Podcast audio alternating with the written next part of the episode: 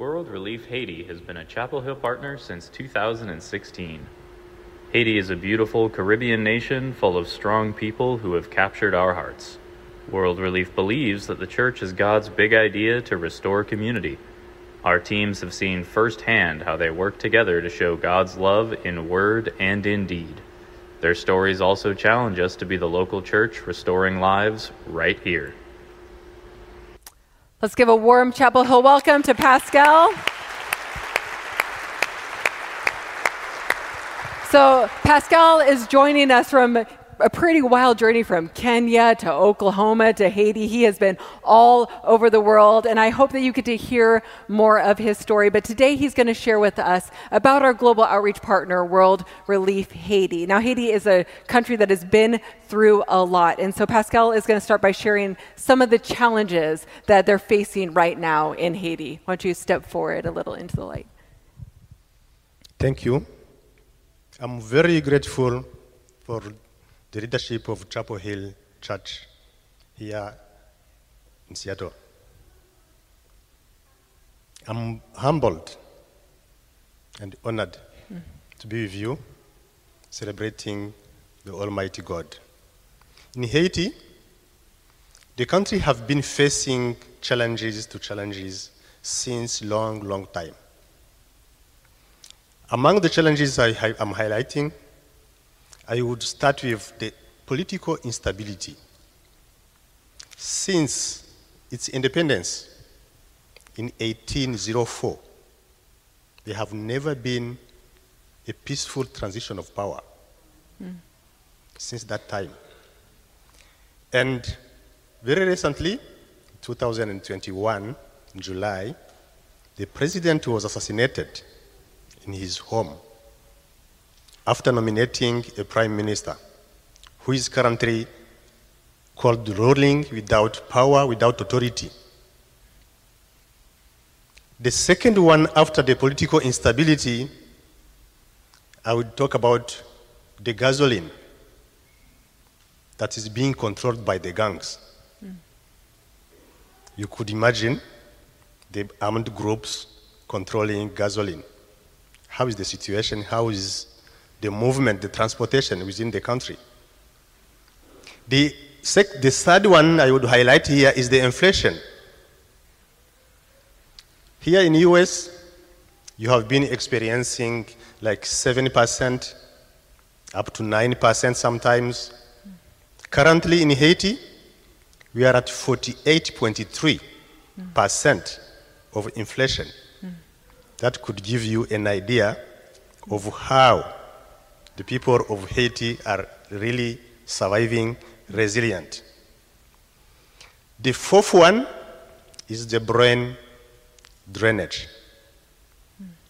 The competent, the qualified people, Haitians, they are running away due to what is happening in their country. They are going to Europe, sometimes to Canada, and a big part of that bunch coming to US. Those are the main one I would highlight here that are affecting the country. Mm. Right now, a lot of things happening within the country mm. are mostly related to those challenges. Mm. Thank you. So, political instability, violence, poverty and inflation, and migration and immigration. Those are huge challenges, but we believe in a God of hope, and World Relief comes in and empowers the local church to be the answer to these challenges. Can you share a little bit of how World Relief is coming in and empowering the local church? Thank you for that question. World Relief has a strategy of church empowerment zone as a starting point, as a geographic constituency.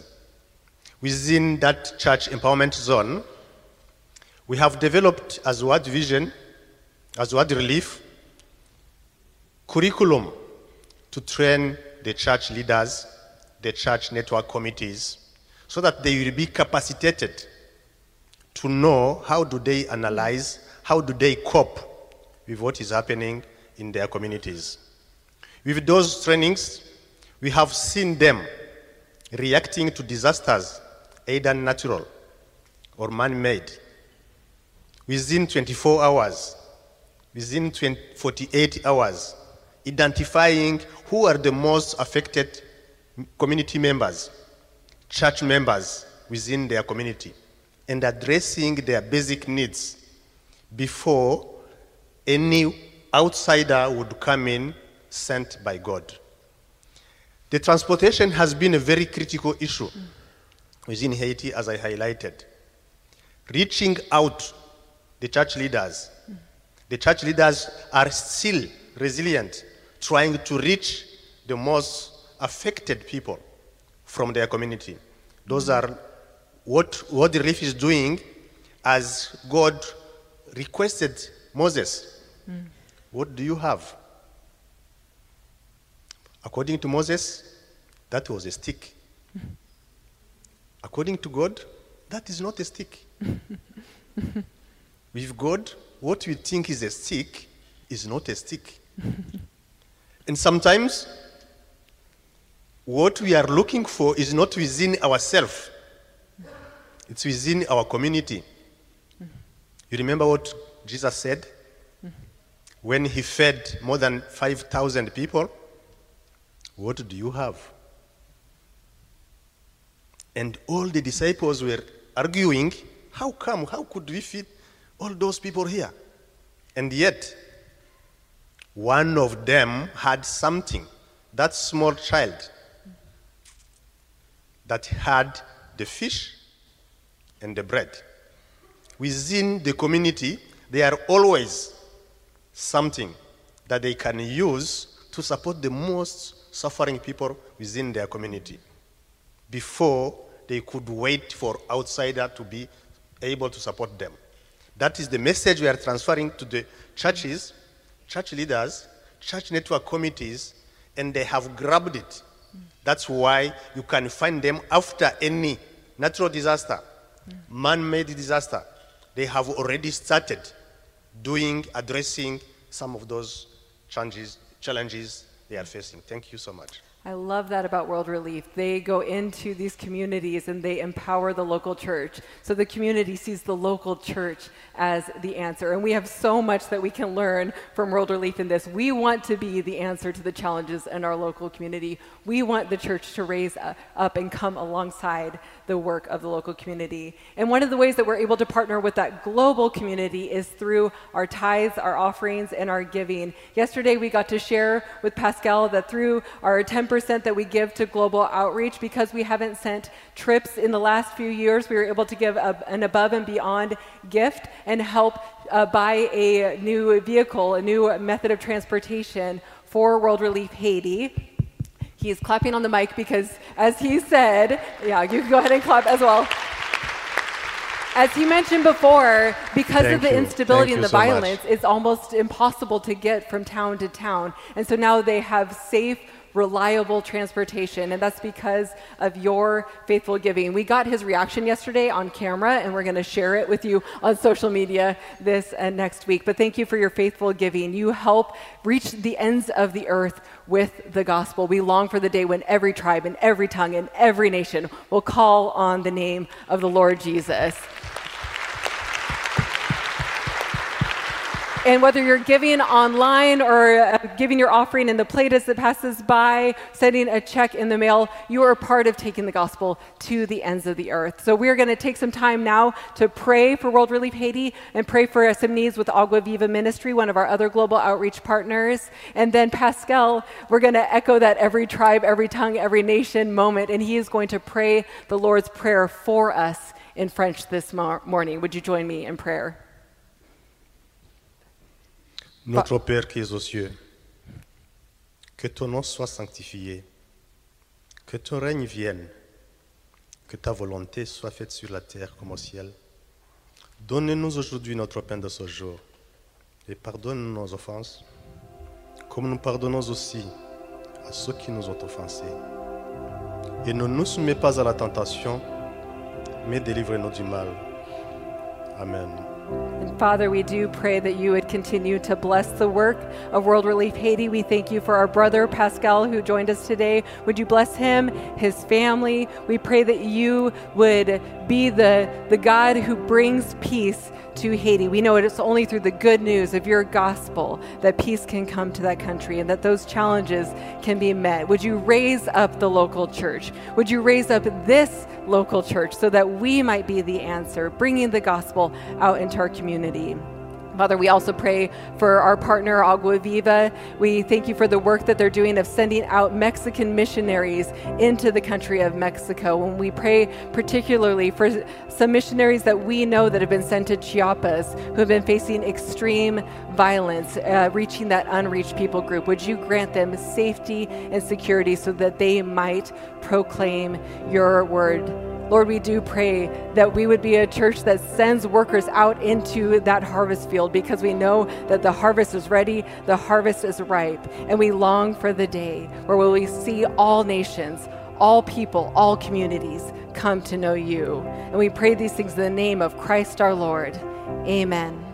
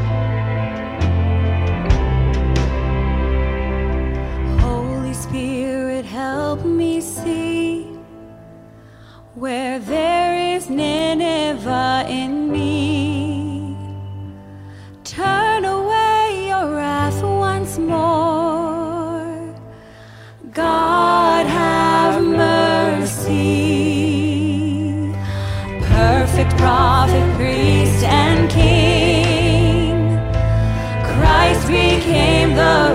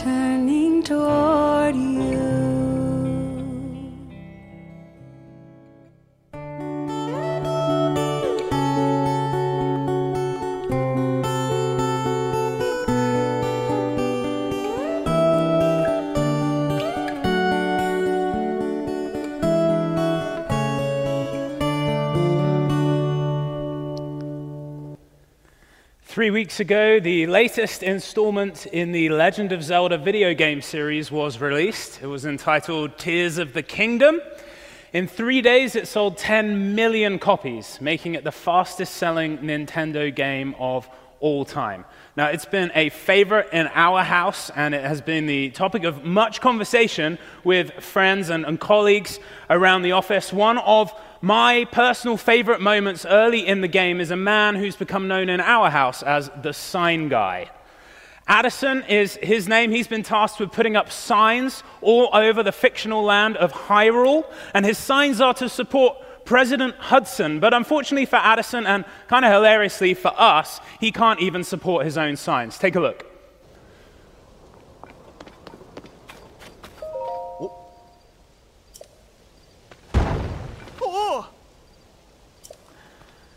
Your task is to use your newfound abilities to support his sign so he can move on and put up more signs. And he's literally everywhere putting up signs. You can't go more than two minutes without bumping into inept Addison going, ooh, and dropping his sign all over the ground.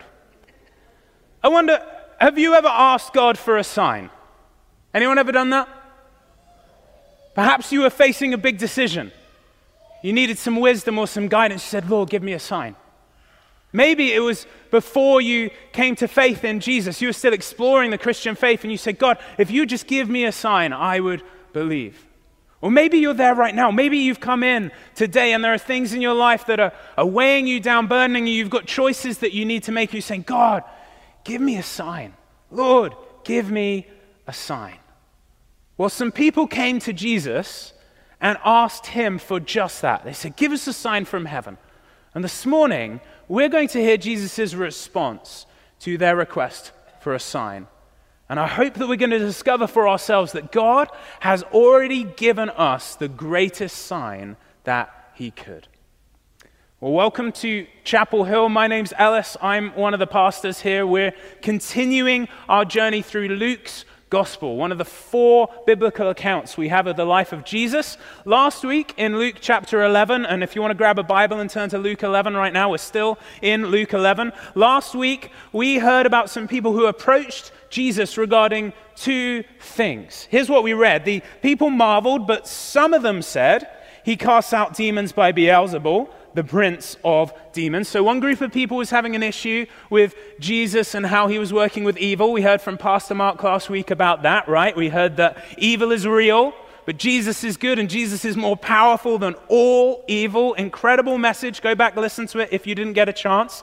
But they, there's another group of people, verse 16, while others, to test him, kept seeking from him a sign from heaven. And that's what we're going to be dealing with this week this issue of a sign from heaven. And for that, we're going to read from verse 29 of Luke chapter 11. Here's Jesus' response to the request for that sign.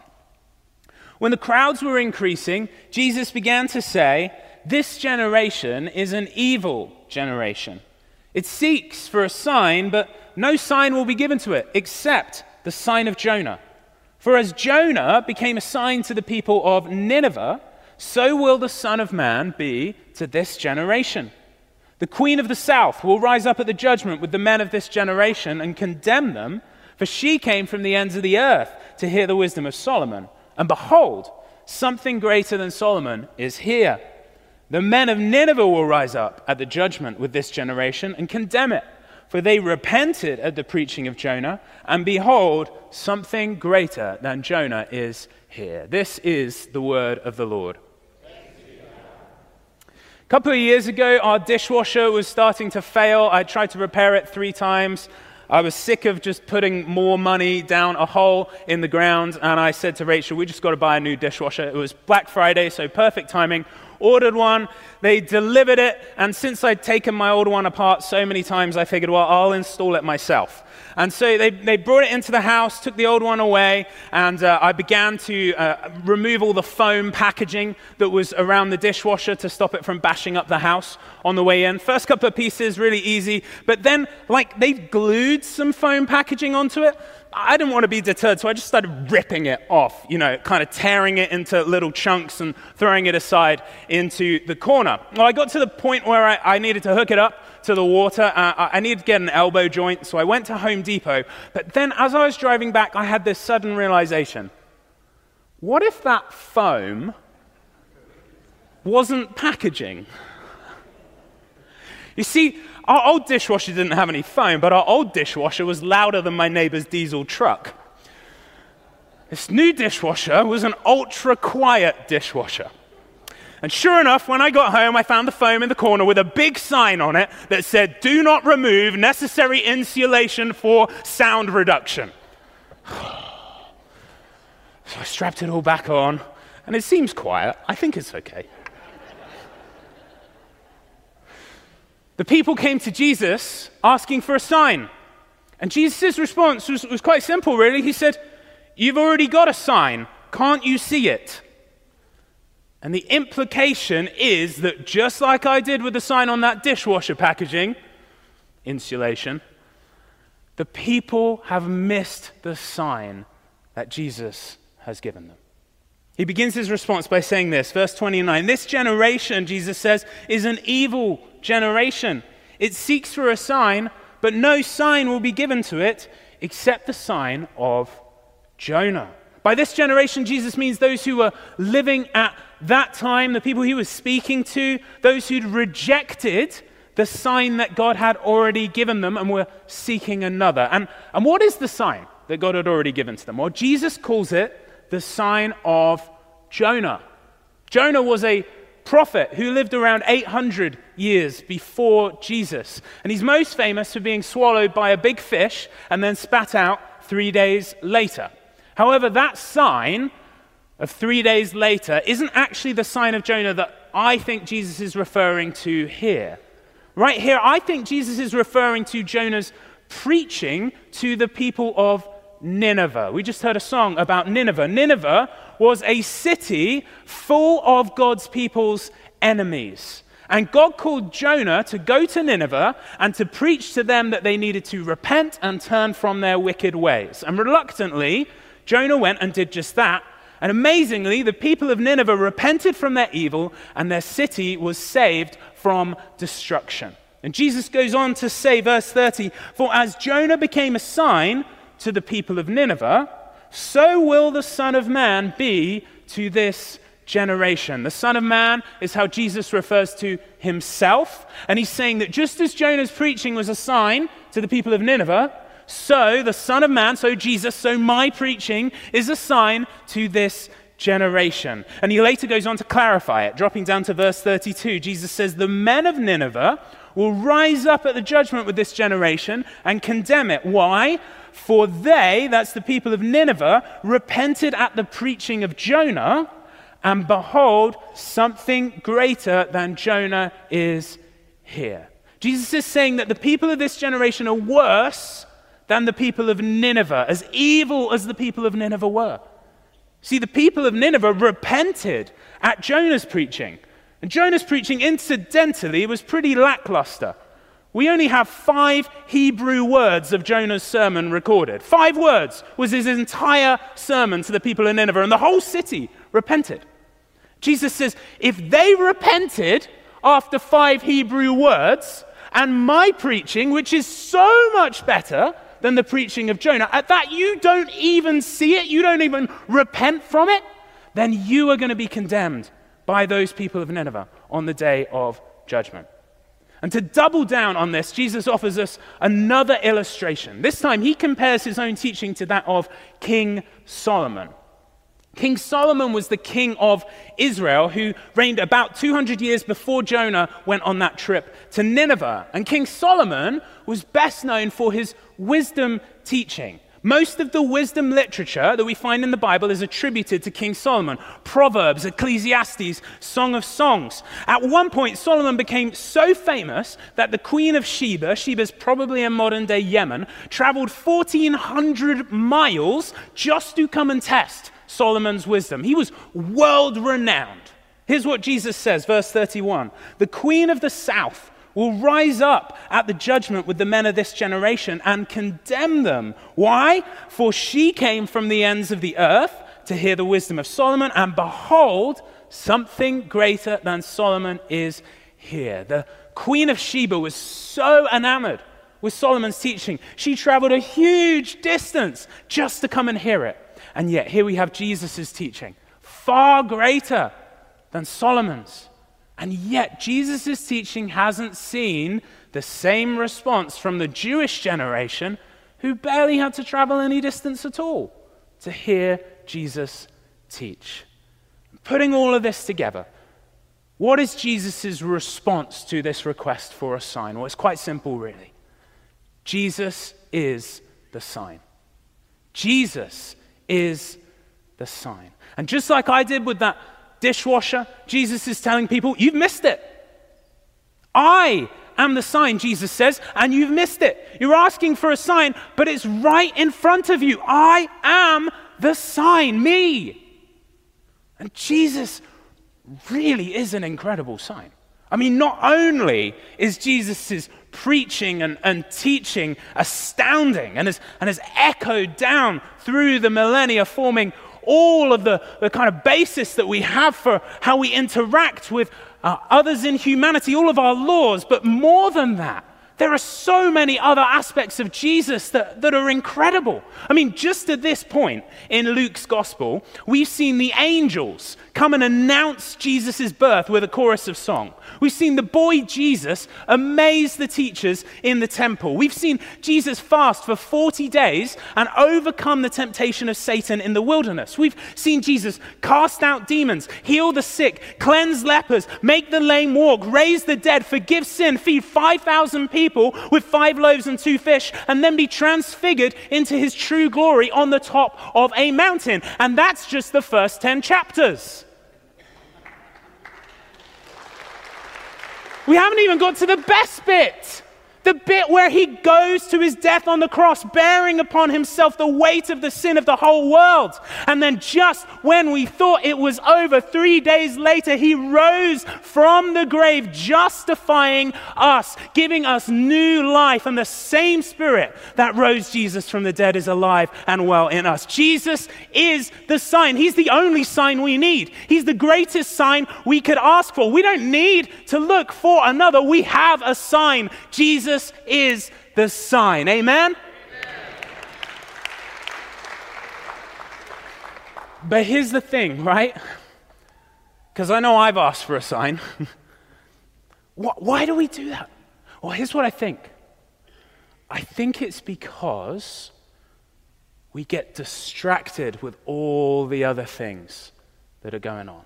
I think we lose our focus on Jesus and we allow the distractions of this world to, to pull us away from the all sufficiency of Christ. And in fact, that's what Jesus goes on to say in the next few verses. This singular focus on Jesus is what it takes to fill our whole being with the light of Christ. Let's take a read, verse 33 and following. No one, Jesus says, after lighting a lamp, puts it in a cellar or under a basket but on a stand, so that those who enter may see the light. Your eye is the lamp of your body. When your eye is healthy, your whole body is full of light. But when it is bad, your body is full of darkness. Therefore, be careful, lest the light in you be darkness. If then your whole body is full of light, having no part dark, it will be wholly bright, as when a lamp with its rays gives you light. This right here is a camping lantern. When we go camping, we take these with us to light up our tent at night. We hook it onto the roof of our tent, and it gives light to the whole of the tent. Now, this camping lantern would be useless if I left it in the car, right? Even if it was still on, it would be useless out there. Similarly, it'd be useless if I covered it up with a blanket or a sleeping bag. If this lantern isn't in the right place, held up high in the midst of our tent, it doesn't do what it's supposed to do give light to those who need it. The purpose of the lamp is to provide light. And Jesus uses this image of a lamp to help clarify what it is that this generation is getting so wrong in looking for a sign. He says that the eye is the lamp of the body. In other words, he's saying that the purpose of the eye is to provide the whole body with the illumination it needs. Just like the purpose of a lamp is to provide the room with the illumination that it needs. The purpose of the eye is to provide the body with the illumination that it needs. And he says, when the eye is working correctly, the body's full of light.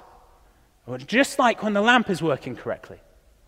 He says, when the eye is not working correctly, it fills the whole body with darkness.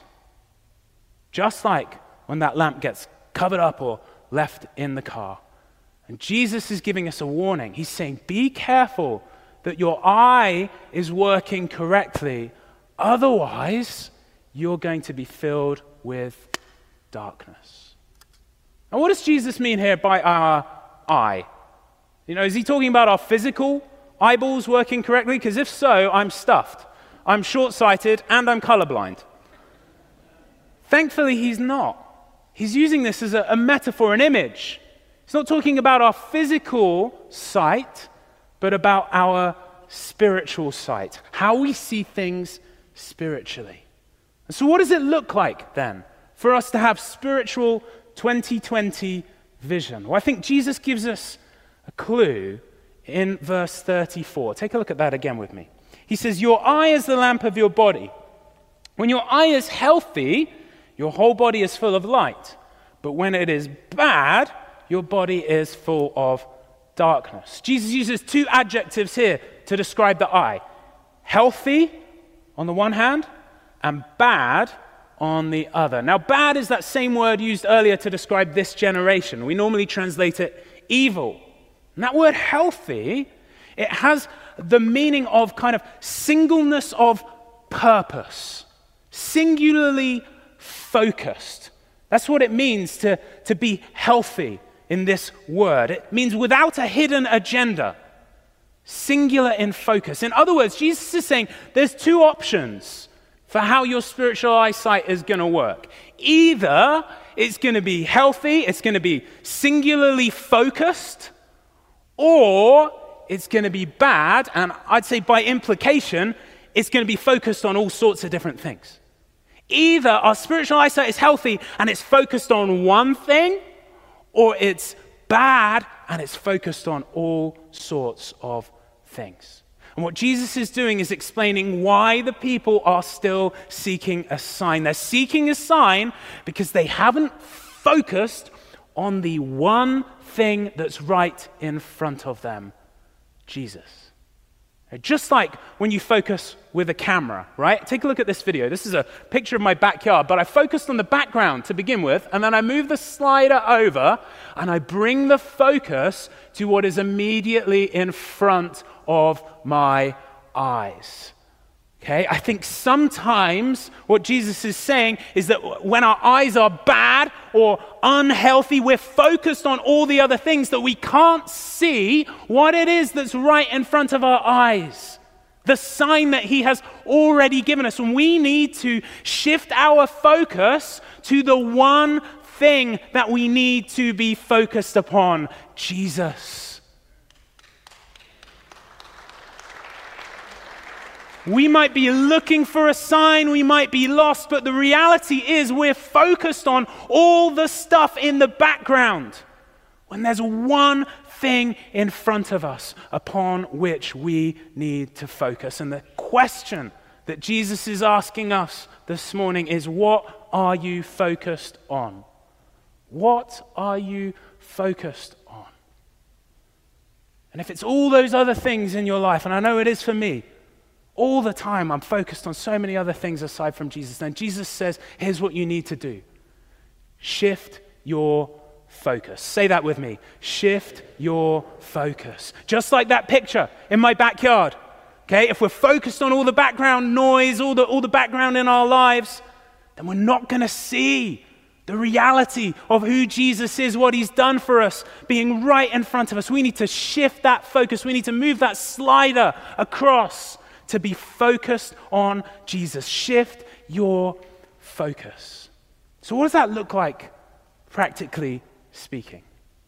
Well, a couple of weeks ago, I found myself uh, waking up and I was totally uh, beset with anxiety. I, I'm not normally like that, I don't normally experience that, but it just kind of came upon me all of a sudden and a real kind of tightness in my chest, and I was just kind of spinning in it all, and uh, it, was, it was really quite disconcerting. I, I felt totally overwhelmed, and I remember getting in the car to, to go to work. This was like the second day, and um, I did something I don't normally do when I get in the car. I, I, I pulled up an app on my phone, an app that reads the Bible to you and then leaves space for you to reflect on it. And I, I hit play on this app in the car, just on, on whatever the daily reading was. And interestingly enough, it, it was like the, the words of Jesus in this daily reading just, just spoke right to me in the midst of that situation. Here was, here was what it says it was John 14, 27. Peace I leave with you, Jesus says. My peace I give to you. Not as the world gives, do I give to you. Let not your hearts be troubled, neither let them be afraid. As I heard those words, do you know what I realized? I realized I've been focusing on all these other things. And I need to shift my focus to the person of Jesus. He's the one who's going to give me peace. I've been looking at all that the world gives me. And I need to shift my focus to be upon what Jesus gives me. So I did that right there as I'm driving in the car, as there's just silence, nothing in the background. I shifted my focus to Jesus. And this overwhelming, tangible sense of peace began to flood my heart. It was, it was like the tension just dripped off of me in that moment. And peace flooded my mind, my heart, as I shifted my focus from all that the world was giving me to what Jesus alone was able to give me. His light flooded my heart and my life. That's what I think it looks like to shift your focus in the midst of the chaos, in the midst of the craziness, to create space where you focus your attention on Jesus. You invite him to be present to you, to shine his light into your life, to give you his peace to be everything that you're looking for, everything that you're desiring, the, the sign that you want. He is the sign. Shift your focus to Him. And as we come to the communion table this morning, we have an opportunity to do that right now.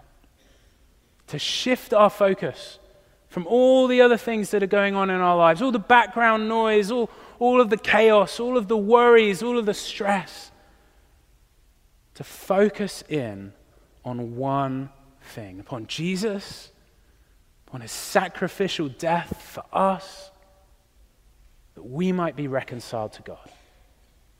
So, as we come to the table this morning, I wonder if you might take a moment to do just that, to shift your spiritual focus bar. Maybe invite the Holy Spirit to reveal to you what it is that you've been focused on, what's been clouding your vision. And just hand that over to Him and say, God, I give all those things to you. I'm going to shift my focus to Jesus this morning. He is the sign. He is the best sign, the greatest sign. He is all that I need, all that I am looking for. And I'm going to shift my focus to Him. Would you pray with me?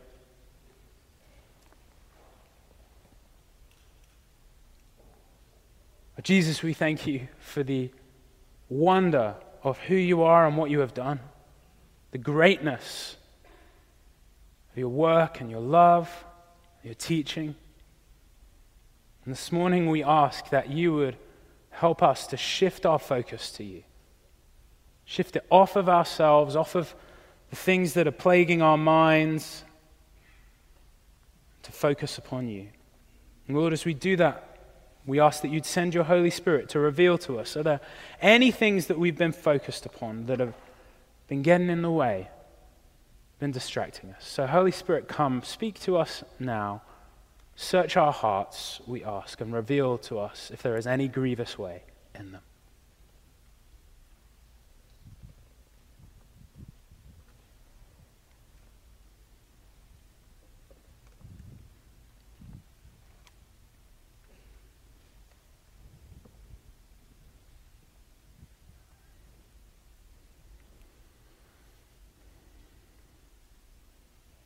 Now we shift our focus to Christ, to his sacrifice for us, to his body broken for us, to his blood poured out for us for the forgiveness of sins.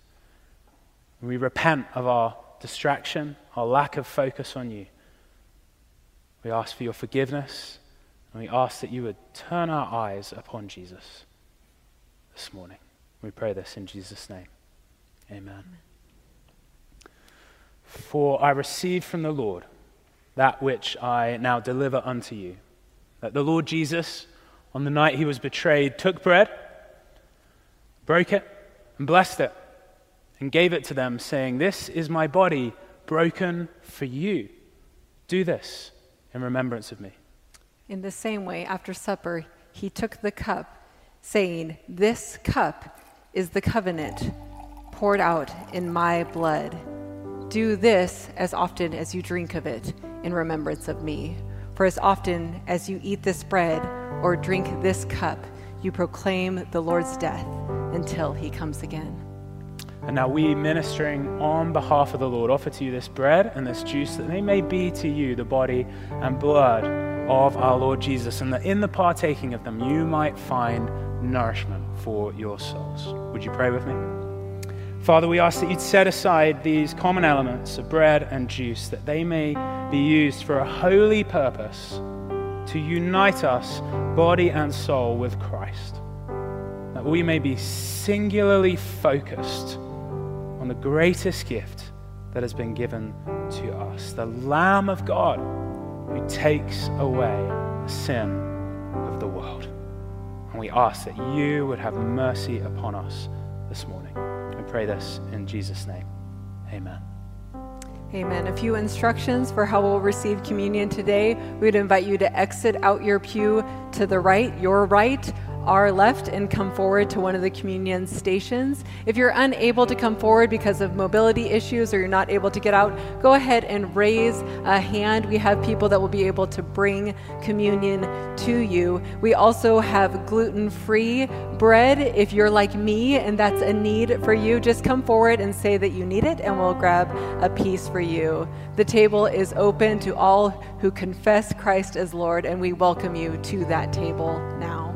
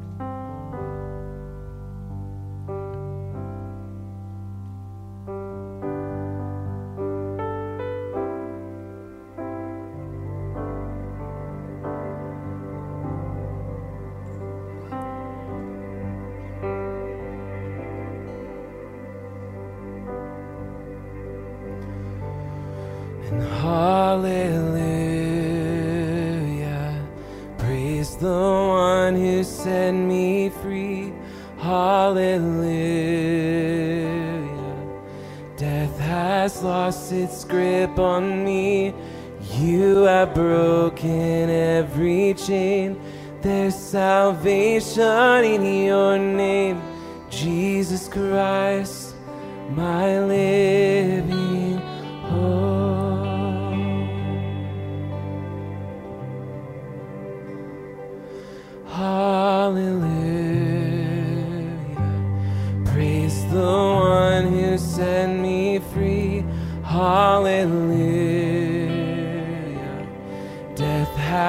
lost its grip on me. You have broken every chain. There's salvation in your name, Jesus Christ, my living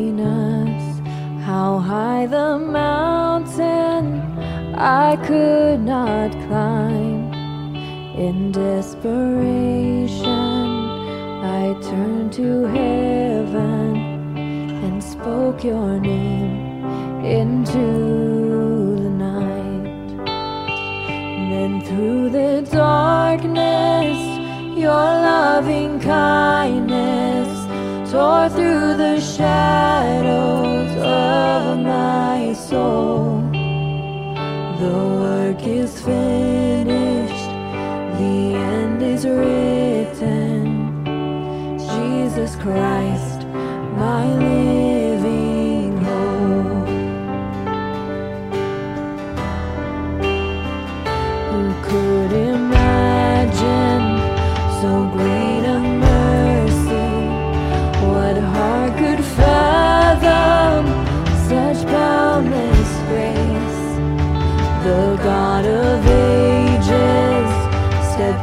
from glory to wear my sin and bear my shame.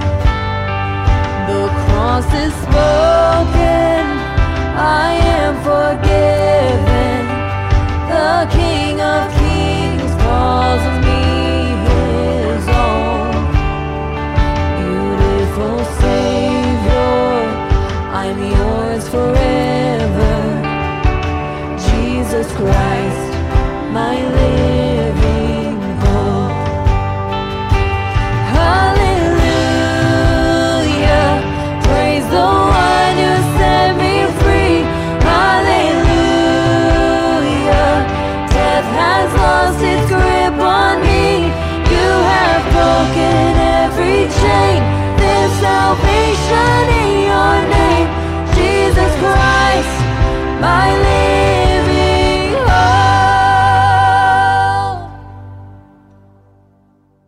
Thanks for joining us today at Chapel Hill Church. If you'd like to visit us in person, we're located at 7700 Skansie Avenue, Gig Harbor, Washington. Our worship services are Sundays at 9 and 10:30. We hope to see you there.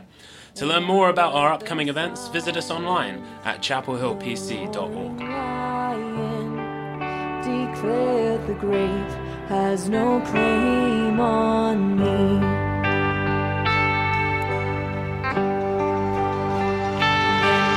the morning that sealed the promise.